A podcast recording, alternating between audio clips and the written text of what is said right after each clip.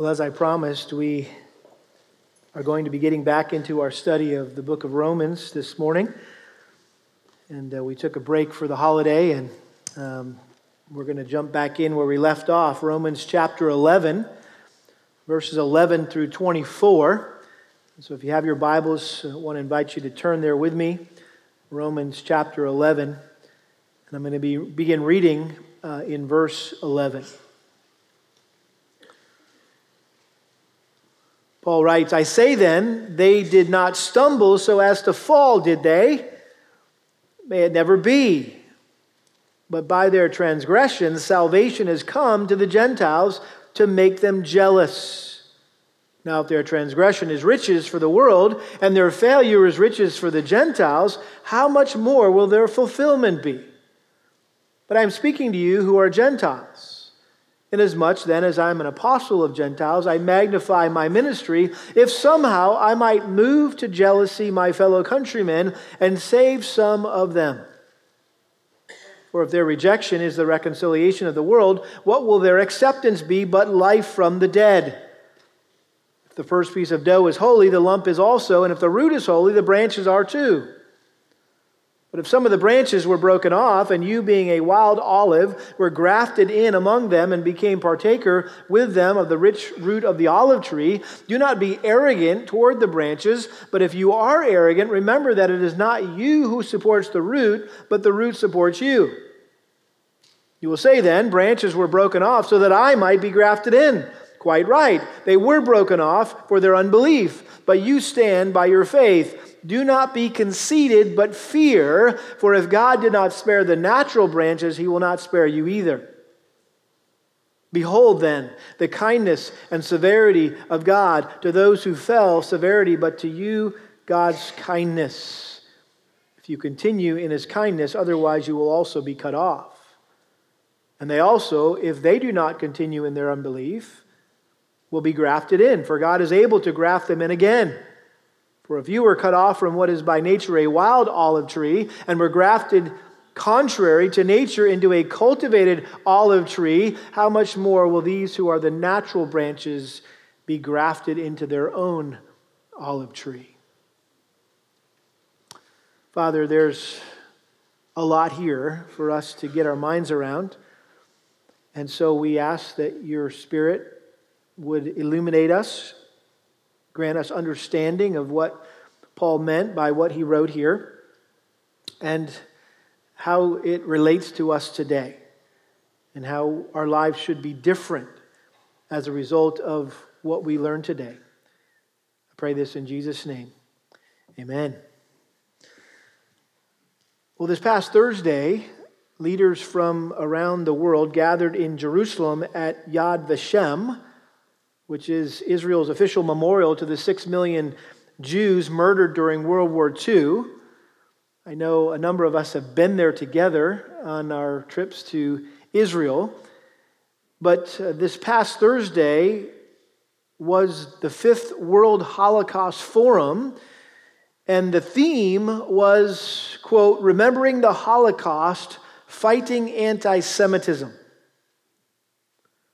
And the ceremony just happened to mark the 75th anniversary of the closing of Auschwitz, which was a concentration camp in Poland.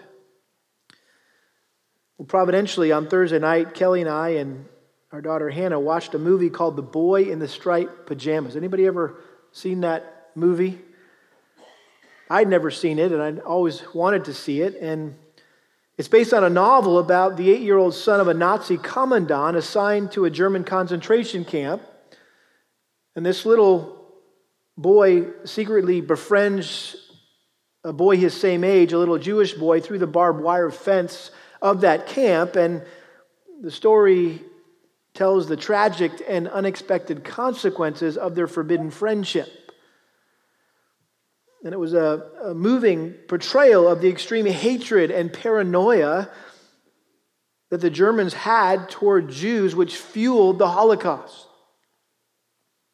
The aim of the Nazi regime was to totally exterminate the Jews and completely eradicate their culture and their history because they considered them the scourge of the earth. And sadly, there are many in our world who still think this way about Jewish people, which should come as no surprise in light of the recent rise of anti Semitic attacks around the globe. Even so, the Holocaust, without question, remains the most notorious example of anti Semitism in modern times. And what is most shocking to me about the Holocaust is the mass murder of European Jews took place in nations that were steeped in the Christian faith Germany, Poland, France. And believe it or not, history shows that Christians, more than anyone else in the world, have been guilty of anti Semitism. Just listen to some shocking statements made by Christian leaders throughout church history. This is Justin Martyr, one of the early church fathers um, back in the first century. He said this quote, the custom of circumcision, circumcising the flesh, was given to you Jews as a distinguishing mark. The purpose of this was that you and only you might suffer the afflictions that are now justly yours that only your land be desolated and your cities ruined by fire, that the fruits of your land be eaten by strangers before your very eyes. John Chrysostom, who was known as the golden mouthed preacher in the third century, wrote a series of sermons um, with anti Jewish sentiment. This is what he said in one of those sermons. Now then, let me strip down for the fight against the Jews themselves, so that the victory may be more glorious, so that you will learn that they are abominable and lawless and murderous and enemy, enemies of God. For there is no evidence of wickedness I can proclaim that is equal to this.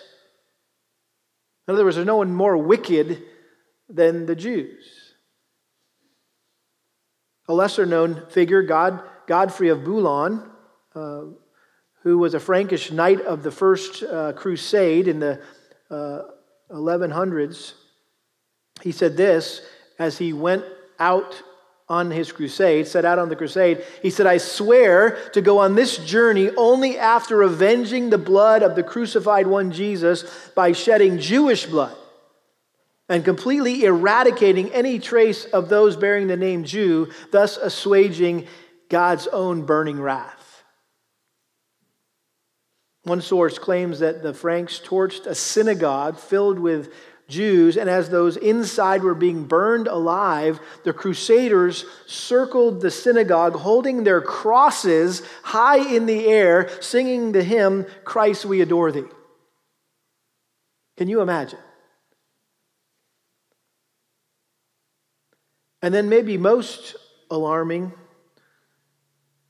Martin Luther, the one we know that God used as the catalyst of the Protestant Reformation, he wrote uh, an article or book called The Jews and Their Lies. This is in the 1500s. And this is Martin Luther, I'm quoting now.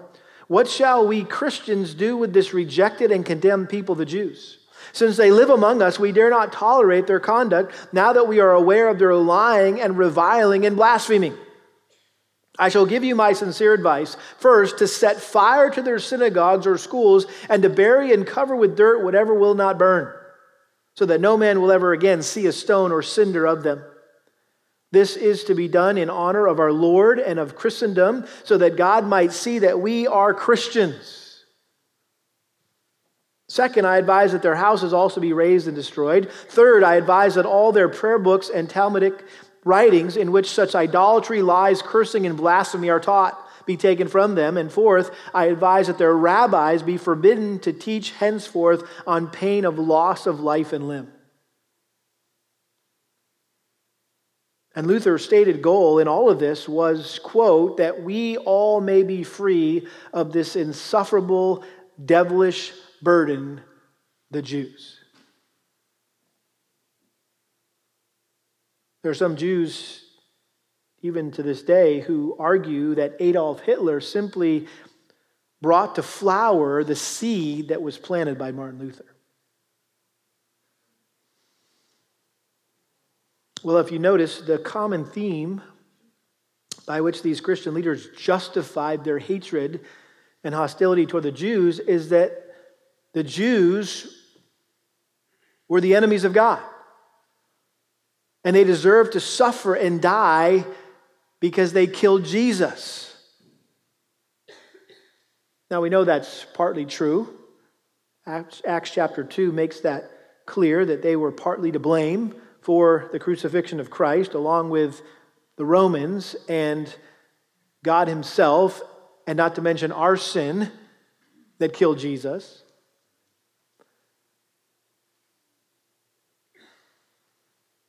But they felt justified based on this distorted perspective of the Jews. They, they, they not only had have the responsibility, Christians not only have the responsibility, but the right to take revenge on the Christ killing Jews who are under a divine curse and have been cast away by God forever.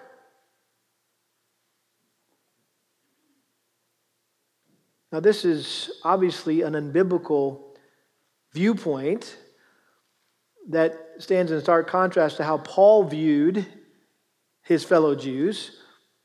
Rather than gloating over their suffering, Paul grieved over their spurning of Jesus as their Messiah, and he longed and prayed for their salvation. We've been seeing that here in, in Romans chapter 9, 10, and 11. In Romans chapter 9, verse 1, he says, I'm telling the truth in Christ. I'm not lying. My conscience testifies with me in the Holy Spirit that I have great sorrow and unceasing grief in my heart, for I could wish that I myself were accursed, separated from Christ for the sake of my brethren. And then in chapter 10, verse 1, brethren, my heart's desire and my prayer to God for them is for their salvation. And then here in chapter 11, Paul made it clear that despite their rejection of God's Son, God has not rejected the Jews forever. In fact, in the future, God will rescue them from all the hatred and hostility that, that they have faced throughout the centuries and still face to this day, and he will fulfill his promises to restore them to their land. And when Christ returns, they'll finally recognize and embrace Jesus as their Messiah.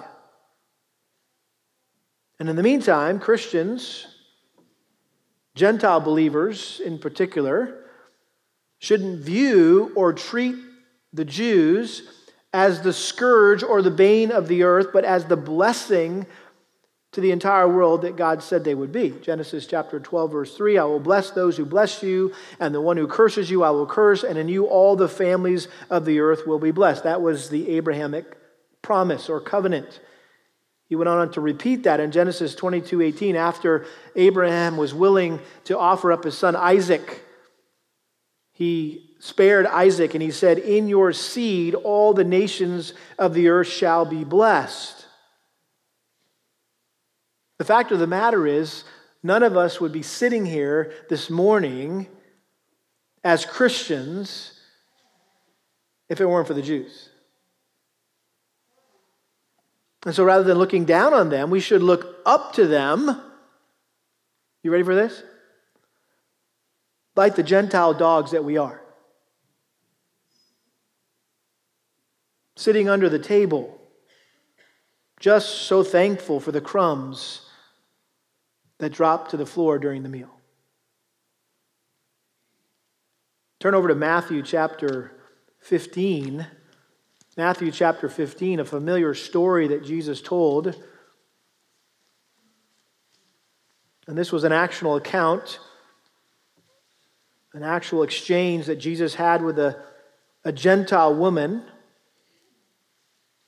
of Syrophoenician descent. This is Matthew 15, verse 21. Jesus went from there and withdrew into the district of Tyre and Sidon, and a Canaanite woman from that region came out and began to cry out, saying, Have mercy on me, Lord, son of David. My daughter is cruelly demon possessed.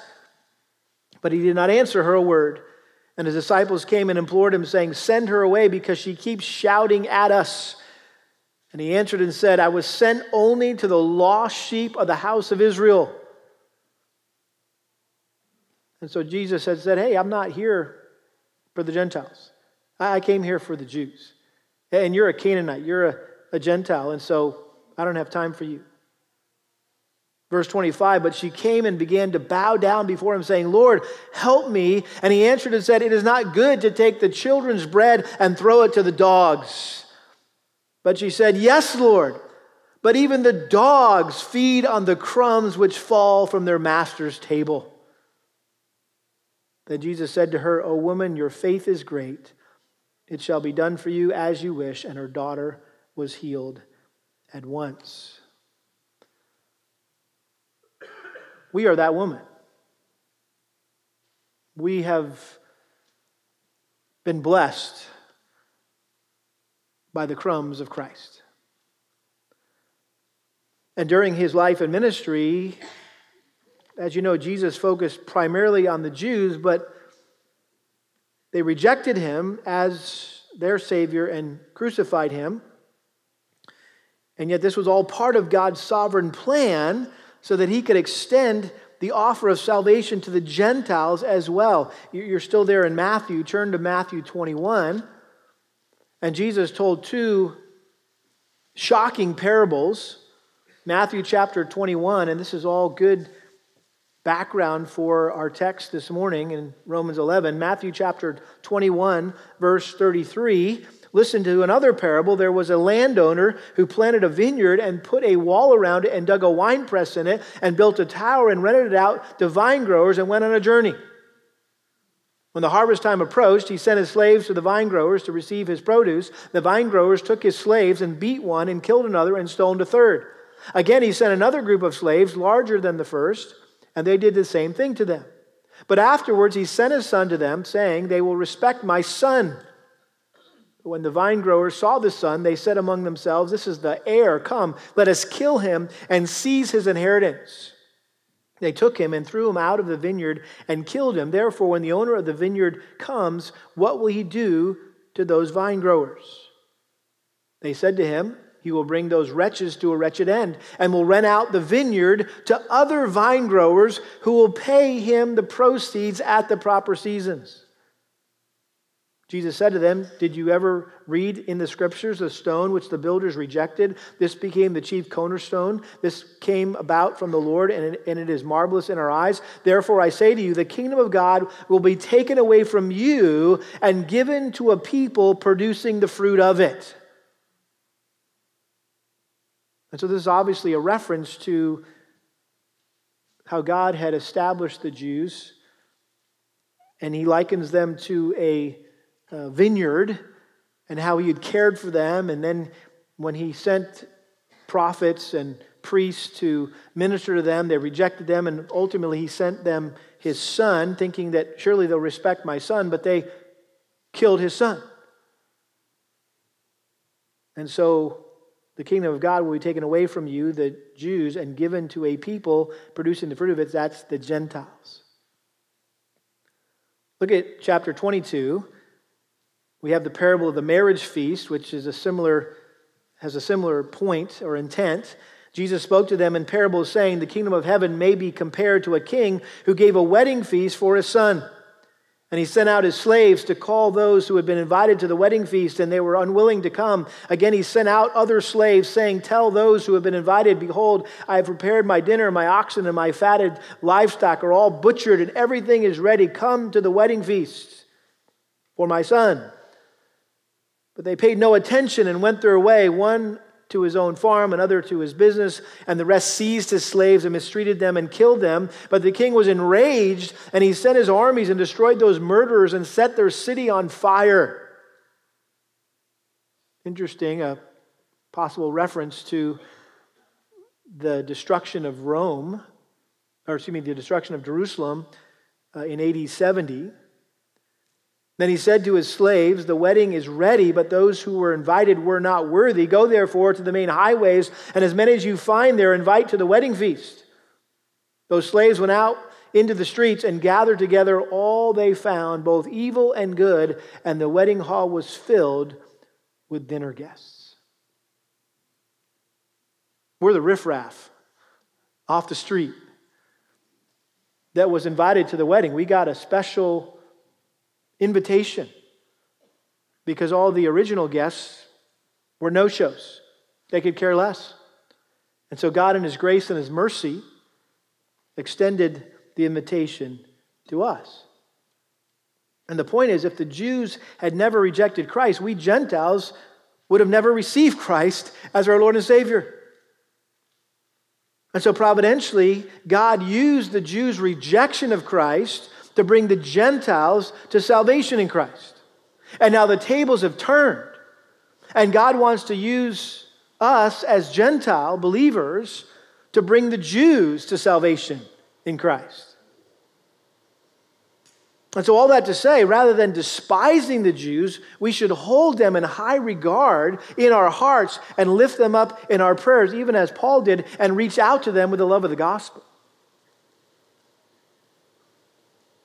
According to what Paul wrote here in Romans 11, at present, God has sovereignly chosen a remnant of the Jews to believe in Jesus as their Messiah, while the rest have been hardened to the truth in order to provide time for Gentiles to be saved. In other words, the hardening of the nation of Israel isn't, is not total, nor is it final. There is a future for the nation of Israel, and we're going to get to that, Lord willing, next week when we look at verses 25 and 26.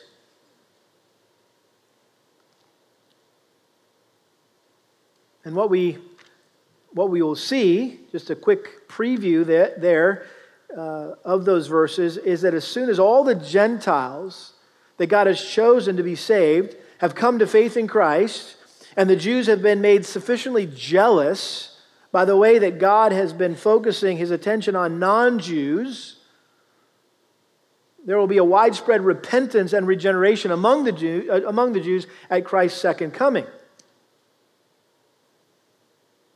And again, based on what Paul said in the previous chapter, chapter 10, about the Jews' stubborn refusal to receive the righteousness to um, offer to them through faith alone in Christ alone, th- there would be a natural question in people's mind well, God must have completely and permanently rejected the Jews. But he wants to be clear that God has only partially and temporarily hardened the majority of the Jews which is all part of his merciful plan, again, to include the Gentiles in salvation. And for that, we should be grateful to God and we should be grateful to the Jews.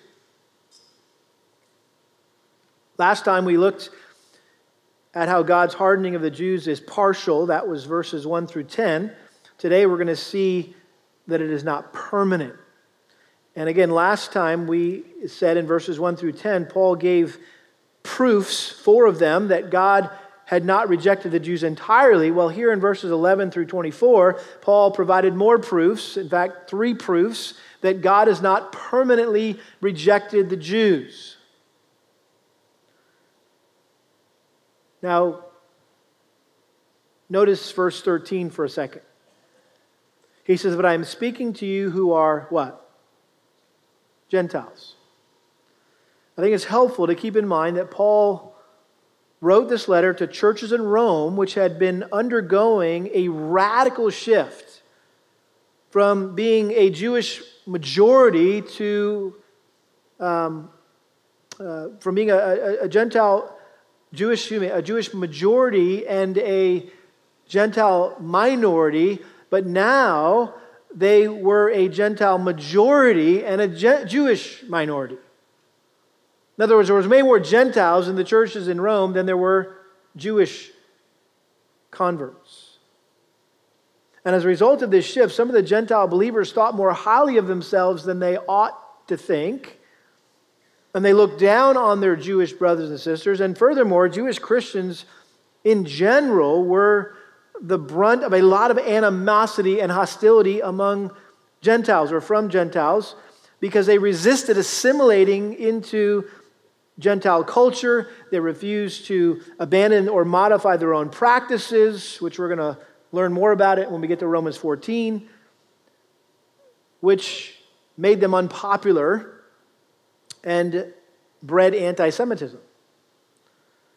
And so Paul wanted to make sure that the Gentile believers in Rome played no part in anti Semitism of any kind. And so he gave these proofs that God was not permanently done or had permanently rejected the Jews. verses 11 through 15, we see the purpose of Israel's transgression. Verses 16 through 22, the parallel of Gentiles' presumption. And then thirdly, the prospect of Israel's restoration, verses 23 and 24. So let's look first of all at the purpose of Israel's transgression.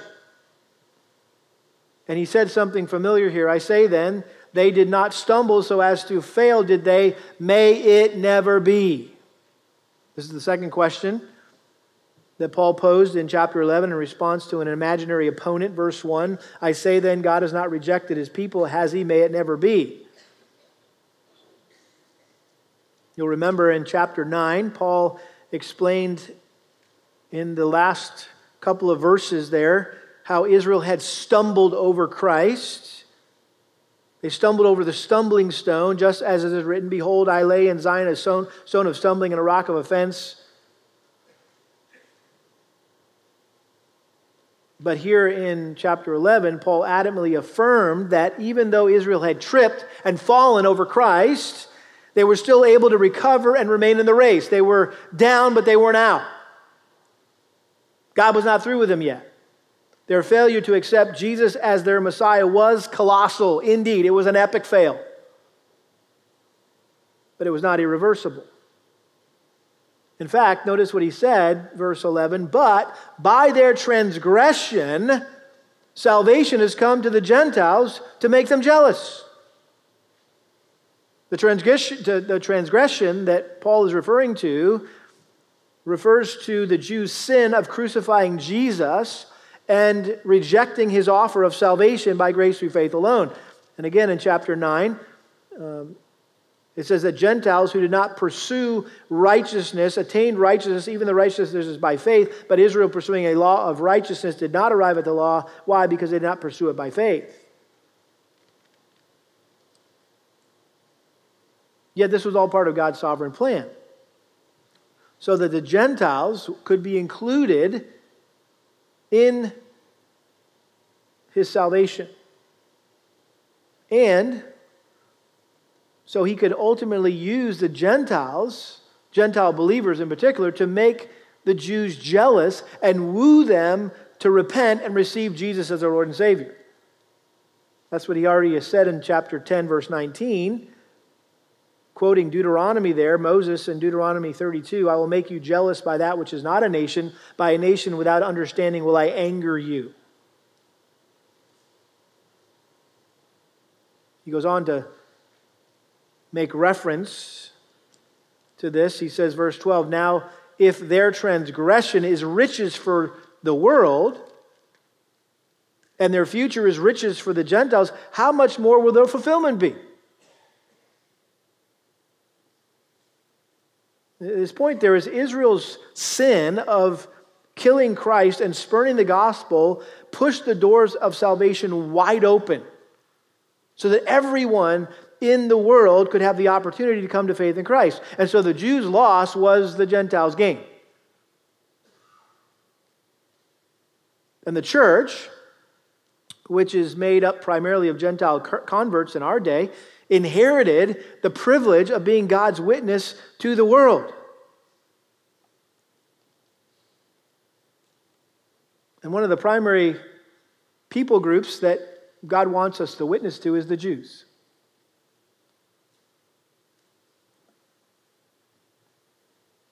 And he says, if we've already been blessed, then can you imagine the blessing? How much more we'll be blessed when their fulfillment comes. In other words, the Gentile world will experience even greater benefits, greater blessings when Christ returns, and the Jews will recognize him as the one that they have pierced. Zechariah 12:10, and they'll repent and receive him as their Lord and Savior. Can you imagine? And I think this is a reference to Christ coming and setting up his kingdom on earth, reigning for a thousand years, during which time the entire world will enjoy universal peace and righteousness. But notice verse 13, he said, I'm speaking to you who are Gentiles, Inasmuch then as I am an apostle of the Gentiles, I magnify my ministry if somehow I might move to jealousy my fellow countrymen and save some of them. So Paul made a big deal about the fact that God had called him to reach the Gentiles. And we see that throughout the book of Acts, throughout his epistles. He was the apostle to the Gentiles. And his passion and his prayer was that by focusing on the Gentiles and bringing the good news of salvation to the Gentiles, that God would use his ministry to make his fellow Jews jealous and again lead them to faith in Christ.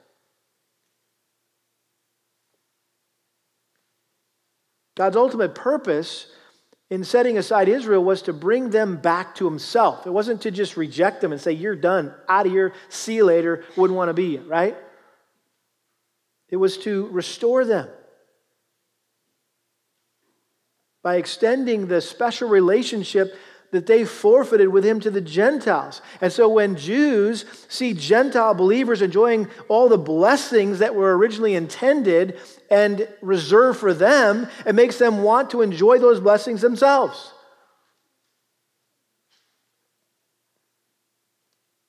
Turn back to Acts 13 for a second, and we see a, an example of how Paul's ministry worked.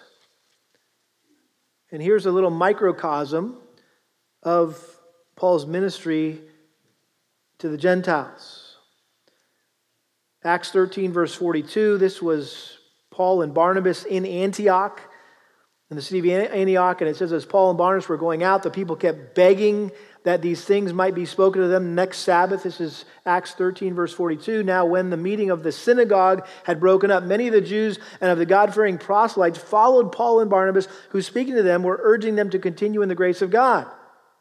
The next Sabbath, nearly the whole city assembled to hear the word of the Lord. But when the Jews saw the crowds, they were filled with what? Jealousy and began contradicting the things spoken by Paul and were blaspheming. Paul and Barnabas spoke out boldly and said it was necessary that the word of God be spoken to you first, since you repudiate it and judge yourselves unworthy of eternal life. Behold, we are turning to the Gentiles. For the Lord has commanded us, I have placed you as a light for the Gentiles, that you may bring salvation to the end of the earth. When the Gentiles heard this, they began rejoicing and glorifying the word of the Lord, and as many as had been appointed to eternal life believed. And so that was Paul's method. He would show up into a city, and he would first go to the synagogues where he could share the gospel with the Jews, and very few of them would respond. And so the next thing you know, he would go to the marketplace or to, the Colosseum or wherever he could find a place, a hearing, and then typically Gentiles came to Christ in droves but it made the Jews jealous. Notice verse 15 For if their rejection is the reconciliation of the world, what will their acceptance be but life from the dead? Again, he's not being disparaging at all against the Jews. In fact, he's saying, look at the great possibility, look at the great potential, look at the great hope for their future.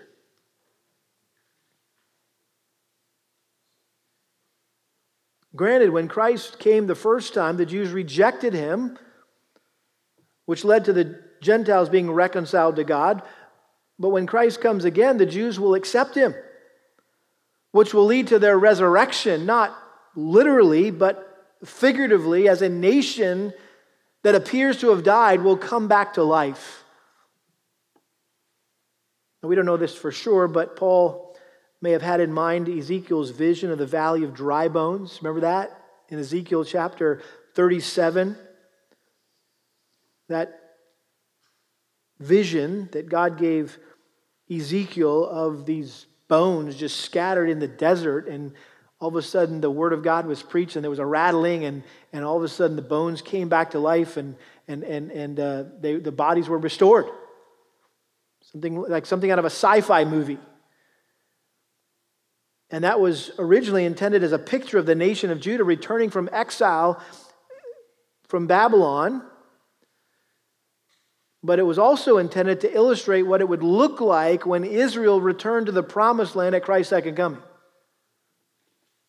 A, revital, a, resurrection, a revitalization of the people of Israel.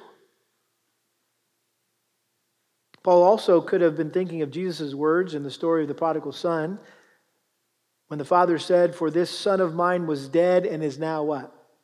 Alive. He wasn't literally dead, he was spiritually dead, but now he had come to life. And again, I think that story was intended to be a testimony of prodigal Israel when it comes to its senses and repents and returns to Him. And so, while Israel's transgression was great indeed in crucifying their Messiah, it was all part of God's purpose. Secondly, we see the parable, peril of Gentiles' presumption. The, the peril of Gentiles' presumption, and Notice that Paul uses two analogies here, or metaphors, to prove that God is not done with Israel. He uses a, a, an analogy of baking, an analogy of gardening. So if you're a baker, you're a gardener, you're going to be tracking with what Paul said here. Um, notice verse 16 if the first piece of dough is holy, the lump is also. This was a reference to God's instruction uh, in the Old Testament, Numbers 15 verses 17 to 21 about the offering, about offering the first portion or the first fruits of the harvest to him. Uh, whenever the Jews harvested their, their grain, they were required to, to make a loaf of bread from the grain that they gathered and present it to the Lord. And if the priest accepted it, uh, that offering, it signified that the rest of the harvest was also holy and acceptable to God. He goes on to say, and if the root is holy, the branches are too. So Paul quickly switched metaphors from bread dough to an olive tree.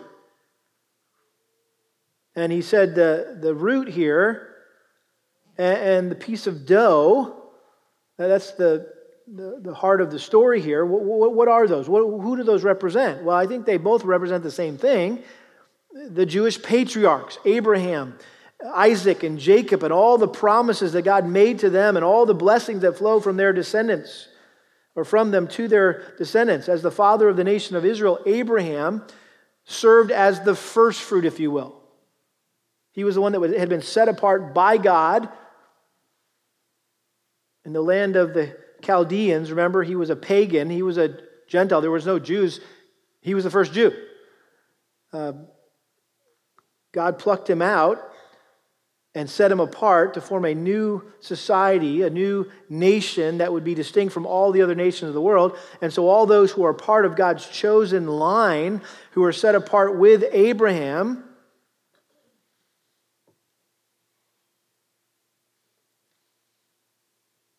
are connected to this root, the root of the olive tree. And, and God likened Israel to an olive tree in the Old Testament. Jeremiah 11, 16, the Lord called your name a green olive tree, beautiful in fruit and form. This is one of the most vivid illustrations in the Bible. But again, for those of us that don't necessarily live in an agrarian culture like the Jews, this might seem foreign to us. And so let me explain just quickly what the normal horticultural pattern was in those days. Normally, in order to transform a wild olive tree into a fruit bearing tree, a branch from a cultivated tree was grafted into the trunk of the wild olive tree. But here in Paul's analogy, he reversed that normal process, saying that God grafted branches from wild olive trees, that's us, that's Gentiles, into the trunk of the cultivated olive tree, that's Israel. So, Paul's point was that God pruned off the old fruitless branches, the unbelieving Jews, and branches from the wild olive tree were grafted in their place. That's believing Gentiles. That's the picture here. And as a result, Gentile believers enjoy all the rich blessings and promises made to Abraham. Notice he says, verse 17. But if some of the branches were broken off, and you, being a wild olive, were grafted in among them and became partaker with them of the rich fruit of the olive tree, do not be arrogant toward the branches. But if you are arrogant, remember that it is not you who supports the root, but the root, the root supports you. So even though we've received God's covenant promises that the Jews forfeited, we must never arrogantly assume that we are somehow superior to the Jews. Just because we accepted Christ as our Savior and Lord doesn't mean that we're smarter than them or better than them. And maybe most importantly, don't be deluded or conceited enough to think that we've taken the place of Israel. We've simply been included in God's overall plan of salvation and are connected to and supported by his promises to the Jews, who, by the way, are still the source and channel of God's blessing to the world. Jesus told the Samaritan woman at the well that, quote, salvation is from the Jews. And so here we sit as Gentile believers, and we are indebted to the Jews. We owe our salvation to them, if you will. We, we should relate to the Jews as weeds to flowers. As a wild, gangly olive tree bush and this majestic, cultivated, ancient olive tree.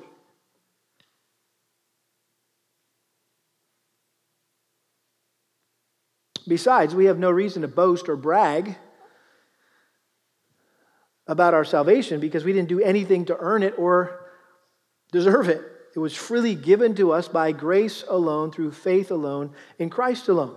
Notice what he says in verse 19. You will say then, branches were broken off so that I might be grafted in. Quite right. They were broken off for their unbelief, but you stand by your faith. The Jews weren't broken off because they were no longer God's chosen people, and he was done with them and was casting them away forever. They were cut off because they refused to believe in Christ. And the only reason why Gentiles were grafted into the olive tree is because God granted us repentance and faith. It wasn't based on who we were or what we did. And so, consequently, rather than being smug and self righteous, just like someone else we know, who does that sound like? The Jews, particularly the religious leaders, the Jewish religious leaders, they were smug and self righteous and somehow thought they were superior to everyone else. And they looked down at the Gentiles, viewed them as dogs. We should be humble knowing that God could cut us off just as easily as he did them. And that's why he says, Do not be conceited, but fear. For if God did not spare the natural branches, he will not spare you either. You little wild branch. In other words, we shouldn't boast in our privileged position or think that somehow we're above stumbling into sin ourselves. 1 Corinthians 10 12. If any man thinks he stand, take what? Heed lest he fall. And then verse 22, and this is such a great verse. It's a standout text, it's worthy of a sermon of its own. But notice verse 22 Behold, then the kindness and severity of God to those who fell, severity, but to you, God's kindness, if you continue in his kindness, otherwise you also will be cut off. So, Paul is simply saying that this illustration of the olive tree reveals two contrasting attributes of God's character his goodness and his severity, his kindness and his sternness. His sternness was demonstrated in removing Israel from her favored status, whereas his goodness is demonstrated by including Gentiles in his plan of salvation. But that goodness and that kindness that we have received, that we have been recipients of, should not be taken for granted. He says, if you continue in his kindness, otherwise you also will be cut off. Now, Paul was not saying that a believer can lose their salvation. We, we know that would contradict what he said in so many other places in his letters. He was simply emphasizing what is taught throughout the New Testament that true saving faith lasts, it endures, that, that perseverance is the hallmark of authentic faith. And so if someone professes faith in Christ and later falls away, it probably is because they were never truly saved to begin with. 1 John 2:19. And so this is the peril, the pitfall, the danger. And Paul is warning here in verses, um, these, these verses here, verse um, 16 through 22. This is a warning. He's warning us against the perils of presumption and pride and conceit. And then, lastly and quickly, the, the prospect of Israel's restoration, verses 23 and 24. And we know the word prospect means the, the possibility or likelihood of some future event occurring. And so he's not quite there yet to say it. He's not about to say it. He's not going to say, yeah, there is a future for Israel. He's going to get to that in verse 25. But for now, let's just consider the possibility of it. And so, in these last two verses, Paul indicated that God could very easily restore Israel whenever he wants. In fact, the restoration of the Jews would be much easier for God than the inclusion of the Gentiles. Why? It says they also, if they do not continue in their unbelief, will be grafted in, for God is able to graft them in again. For if you were cut off from what is by nature a wild olive tree and were grafted in contrary to nature. See, he was going against the normal pattern there into a cultivated olive tree. How much more will these who are the natural branches be grafted into their own olive tree? If God could bring wild outsiders like us into his kingdom, then surely he can bring the native insiders back to him. It's totally natural to assume and highly probable that the olive tree will flourish again in the future. And it will. And Paul will expand on that in the next section, which we will look at next week. But in the meantime, let me suggest some practical implications that we can draw from this text, okay? Just, just a handful here as we close. Number one, regard the kindness and the severity of God. Consider it, think about it. Those who accept God's gracious offer of salvation experience his kindness by being forgiven for their sin and by being given the privilege of communing with him forever in heaven. But those who reject his offer of salvation experience his severity by being cut off from him forever in hell. In chapter 2, Paul said this Do, do you think lightly of the riches of his kindness and tolerance and patience?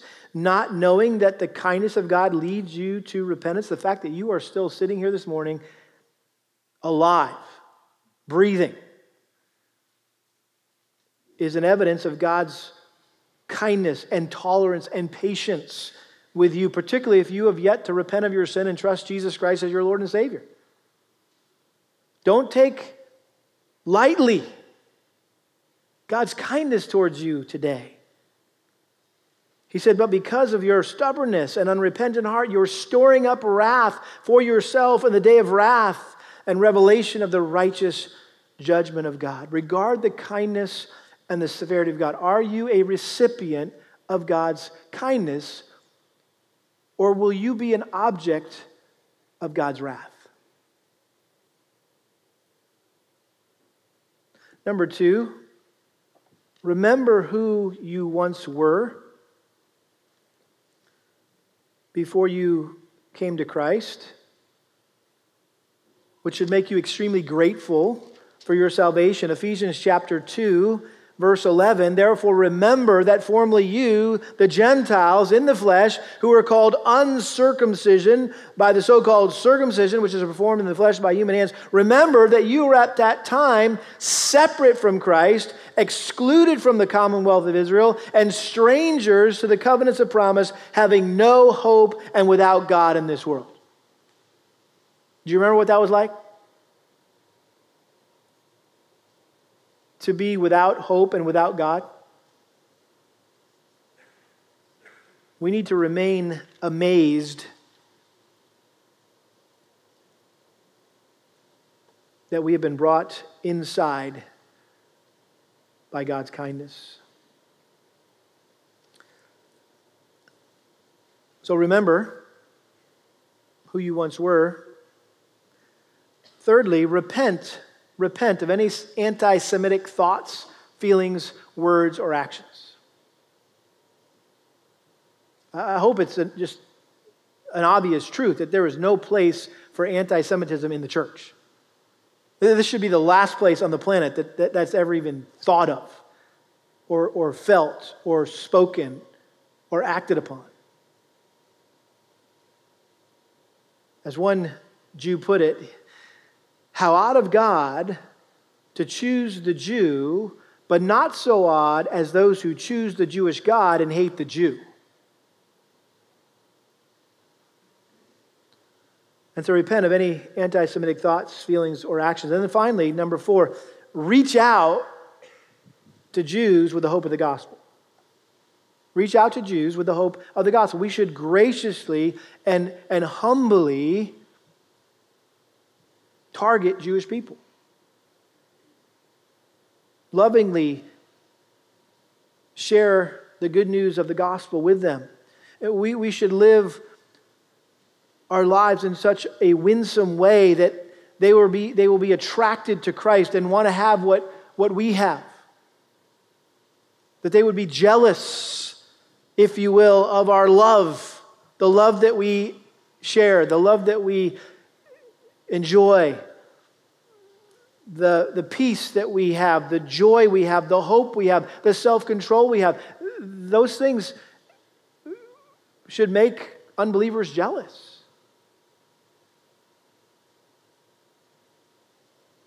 And again, what a great reminder to us that God didn't save us so that we could sit in here every Sunday and Wednesday and Monday night and Tuesday morning and Friday morning and whenever we gather for whatever we do and just soak up all this truth and just think we're something special.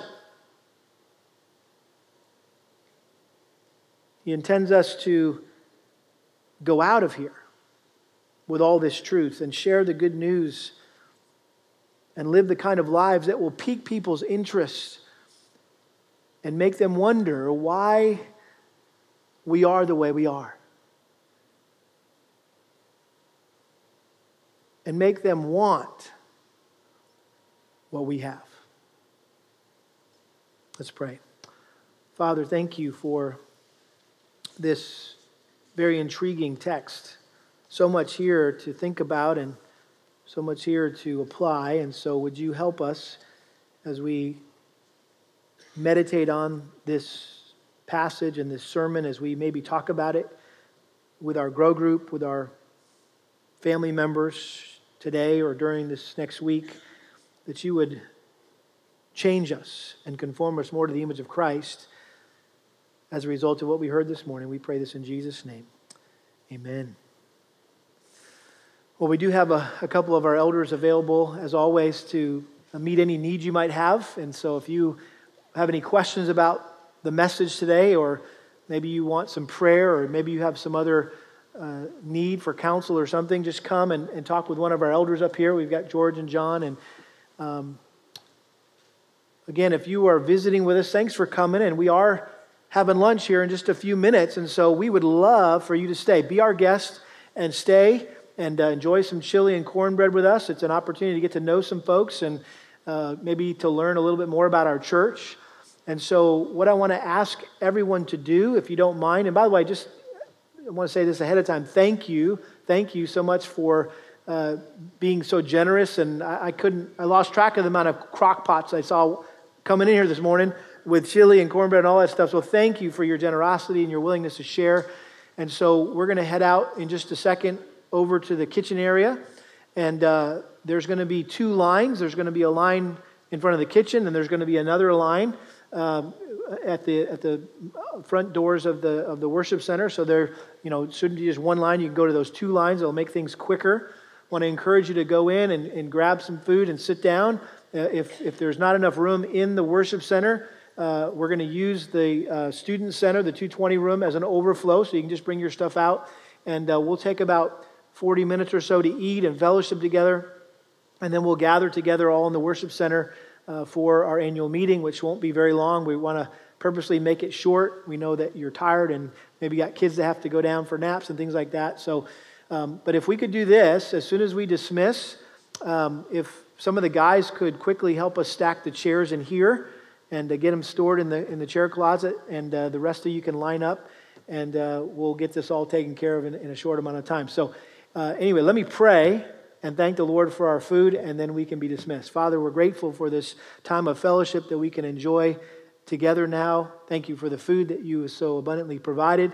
I pray that uh, the conversations that are had now, the interactions that take place, would be pleasing to you and would be uh, sharpening and encouraging, um, that this body would be built up and more conformed to the image of Christ as we spend time uh, together. We pray this in Jesus' name.